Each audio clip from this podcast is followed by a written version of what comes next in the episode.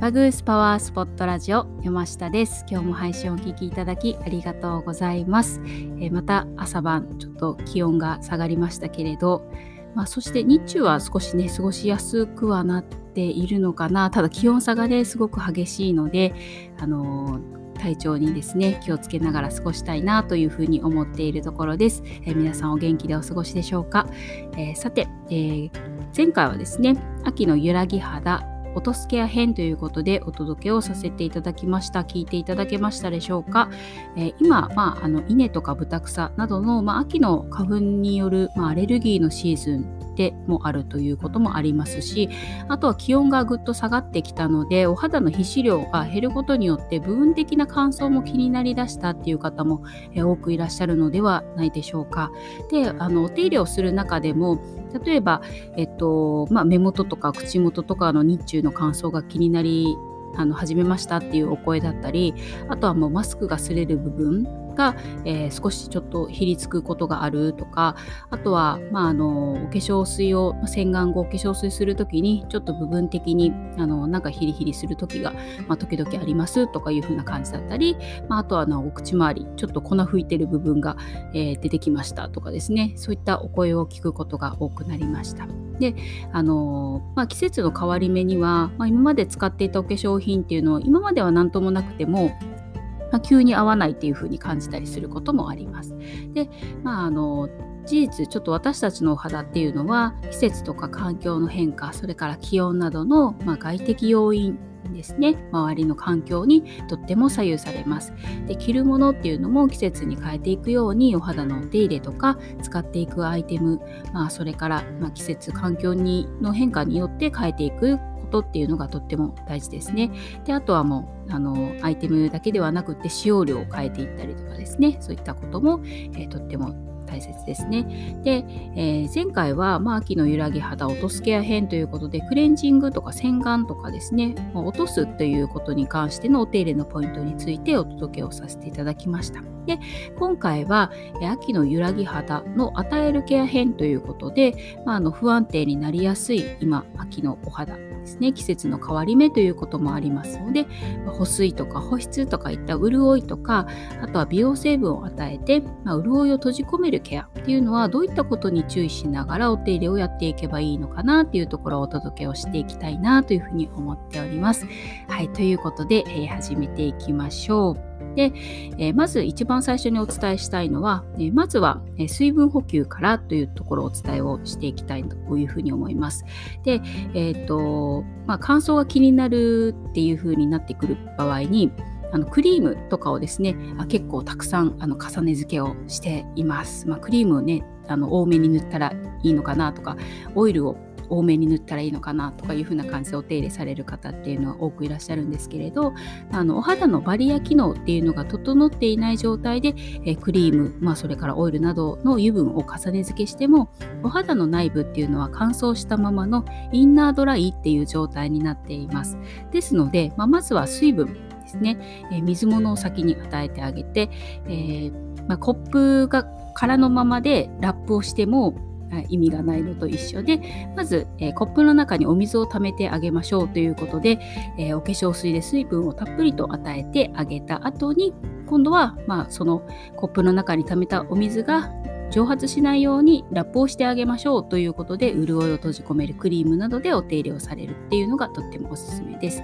で、えー、そういったことをですねちょっとやっていただけたらなというふうに思います。で2番目なんですけれどあの揺らぎ肌におすすめの成分、まあ、今の時期何かありますかっていうことをお尋ねされることが多いですのでそれにお答えをしたいなというふうに思うんですけれど、まあ、こういった時期におすすめの成分はセラミドです。で、えっと、セラミドっていうのは角質の細胞と細胞の隙間を埋めている接着剤のような役割をしているものです。で、えー、この接着剤の役割をしているものの約4割から5割っていうのはセラミドでできているんですね。で、あの乾燥する時とか、まあ、敏感に少し一時的になりかけている時っていうのは細胞と細胞の隙間がスカスカになってしまっていて外からの刺激を受けにくく中の水分は出ていきやすいっていう状態になっているのでこの隙間埋めをしてあげるっていうのがとっても大事になってきます。でその隙間埋めのために活躍してくれるのがセラミドですね。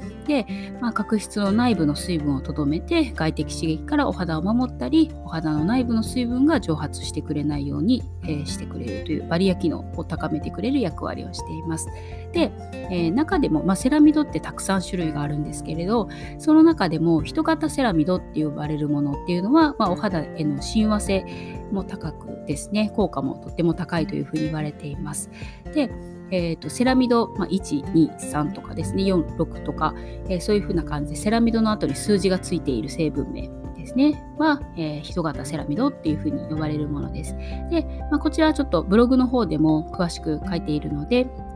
えー、もしご興味があればご覧いただければというふうに思います。が後ほどですね、下の方にリンクを貼っておきたいなというふうに思っています。で、なので、まあ、乾燥がひどい時とか、お肌がまあ敏感気味になっているかなという時におすすめの成分です。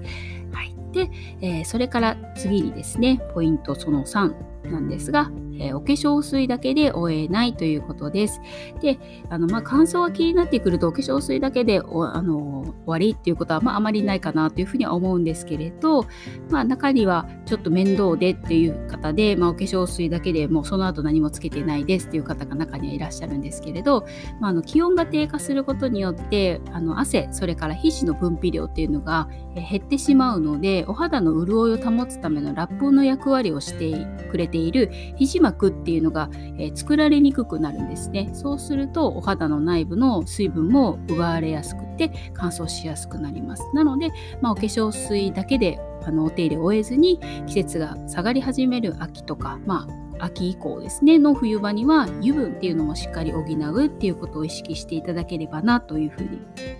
思います。で特に、まマスクが擦れる部分とかはあの皮脂膜っていうのもやはり擦れてあの皮脂膜自体が剥がれてしまうのでマスクが擦れる部分っていうのは特に、まあ、朝お出かけになる前はこの油分っていうのをしっかり、え重ね塗りをしていただくっていうのが、えいいかなというふうに思います。でそれから、え40代以降の方ですねは、えー、皮脂の分泌量っていうのがやはり年齢によって低下をしていきますので、あ、の年間を通して、まあ、冬場は特になんですけれど、まあ、1年を通して意識的にクリームなどの油分をしっかり補うっていうことが大切です。で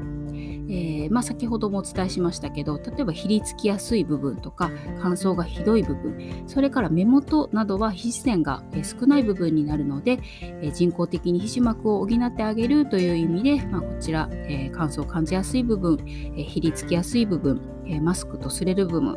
それから目元などの皮脂腺が少ない部分っていうのは保湿クリームなどの油分をたっぷりと重ね付けをしてあげてください。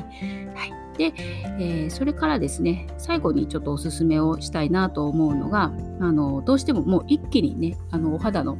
レベルをちょっと上げたいよ一気にちょっとレスキューケアをやりたいよっていう場合はローションパックがおすすめです。というのも、えー、ローションパック密閉力が高いですので、まあ、あのシートマスクによって集中的に潤いを補給することができます。で、えー、ローションパックなんですけれども本当にいろいろありすぎて、えドラッグストアなど、え私もいろんなところを見に行ったりしますけれどもう本当にあのすごい数の、えシートマスクが今ありますね。で、えどれを選んだらいいのかわからないっていうのとあとはまあお肌に合うかどうかわからないっていう風な感じでえシートマスクどれがいいいいでしょうかって時々聞かれるんですけどちょっと私ももうおすすめが、えどれか一つ一つを把握することがなかなか難しいので、えできないんですけれど、えそういう時にですねおすすめをさせていただいているのがフェイスシートシートだけのものをご購入いただいてで今お使いいただいているお化粧水で、えシートマスクをしていただくっていうのがおすすめですよってお話をさせていただいています。っていうのが、まあ、あの今お使いいただいているお化粧水だったら合わないっていうこともなくくて安心してお使いいただけるというふうに思いますし、まあ、あのシートマスクをまず、えー、お水で濡らしておいて軽く絞っていただいて今お使いいただいているお化粧水を混ぜて、えー、ちょっとあの少し水分をですねたくさん含ませた状態で、お肌に貼っていただくっていうのをやっていただけたらいいかなというふうに思います。で、シートパックの詳しいやり方についてもちょっとブログの方であの詳しくお伝えをしておりますので、えー、ぜひこの後読んでいただけたらなというふうに思います。はいということで、まあ、あの肌の乾燥とかですね一時的な揺らぎの状態は、まあ、あのその時だけだったらいいんですけれどそれをちょっと放置されると、まあ、やはり様々ななお肌悩みっていうのを次から次に引き起こしてしまうということにもなりかねません。で、まあ、小じわとか、え、くすみといった、まあ、あの年齢によるお肌悩みですねエイジングトラブルの原因になるだけじゃなくって、まあ、あの一番厄介なのはやはり赤みとかかゆみとかひりつきなどの炎症が起こりやすいお肌になってしまうっていうのが一番あの厄介だなというふうに思いますので、まあ、本格的な冬が到来する前にできるだけ早くですねお肌の立て直しっていうのをやっていただけたらいいかなというふうに思います。ということで、えー、季節の変わり目の揺らぎ肌のお手入れ対策の参考にしていただけたらなというふうに思っております。えー、今回の配信が少しでもお役に立てたら嬉しいです。えー、次回の、え配信では秋の揺らぎ肌対策ということで、えーと、インナーケア編、まあ、最後ですね、え最終回になりますけれど、えまああのお肌の外側からのケアっていうのは前回と今回お伝えしましたけれど今度じゃあお体の中から、えー、お肌をどういうふうにきれいにしていけばいいのかっていうところをお伝えをしていきたいなというふうに思っております、えー、楽しみにしていただけたら嬉しいです、えー、ということで、え最後までお聴きいただきありがとうございます。またお耳にかかれるのを楽しみにしております。いつもありがとうございます。